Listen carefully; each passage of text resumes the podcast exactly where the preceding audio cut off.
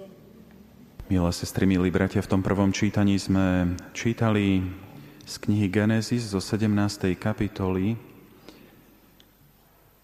o, o tom, ako Boh uzavrel zmluvu s Abrahámom a s jeho potomstvom. Ale keby sme urobili tak jeden, dva krôčiky späť do 15. kapitoly, tak nájdeme aj priamo opis toho, ako táto zmluva bola uzavretá.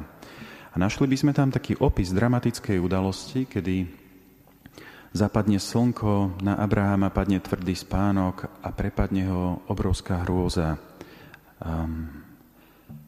A keď sa jedná o agóniu uprostred noci pred dôležitou udalosťou v živote človeka, keď Boh je v nej nejako prítomný, tak to v nás evokuje trochu iný text, ku ktorému my každým dňom postupne sa približujeme, pretože hrôza až smrteľná úzkosť, ako hovorí sväté písmo, dopadne aj na Krista v Getsemani, keď sa v noci pred umúčením Kristus modlí. Keď si pozrieme tie dva texty, to, ako bola uzavretá zmluva medzi Abrahámom a Bohom, ten text, ktorý vypovedá o Kristovom umúčení, o celom tom trojdní, tak paradoxne v niekoľkých bodoch sa až príliš podobajú.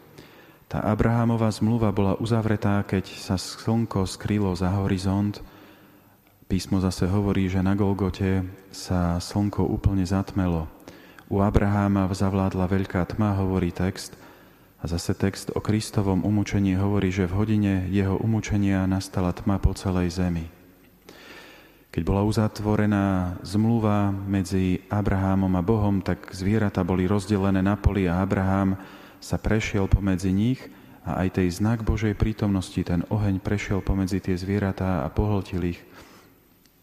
A zase v momente Kristovej smrti chrámová opona sa roztrhne, aby sa dalo vchádzať a vychádzať do svetine. Ten príbeh zmluvy medzi Bohom a ľuďmi skrze Abraháma, ako čítame pozorne, tak ako keby nám naznačoval, ako keby bol takou predzvesťou toho, čo sa udeje pri tom Kristovom umúčení. A tým nie je nič menej, než uzatvorenie novej zmluvy medzi Bohom a ľuďmi skrze Krista, skrze Jeho krv.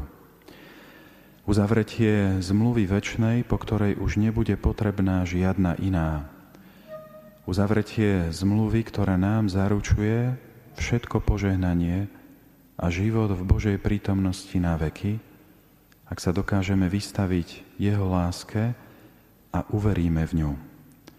To je tá zmluva, ktorú pri každej jednej svetej omši aktualizujeme a sprítomňujeme. Posledné dni pred Veľkou nocou tak církev pred naše oči dáva tú postavu Abraháma, aby sme cez jeho príbeh ešte viac upreli zrak na tie udalosti, ku ktorým smerujeme.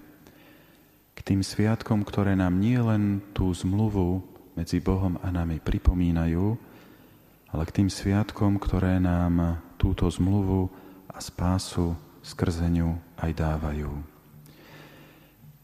Ja vám prajem, aby tá naša príprava v tých posledných dňoch pred veľkými sviatkami našej, našej viery bola čo najlepšia a nech nás v tej príprave sprevádza aj Abraham, ktorý v tom svojom živote dokázal počuť ten Boží hlas, uveriť mu a kráčať za týmto hlasom.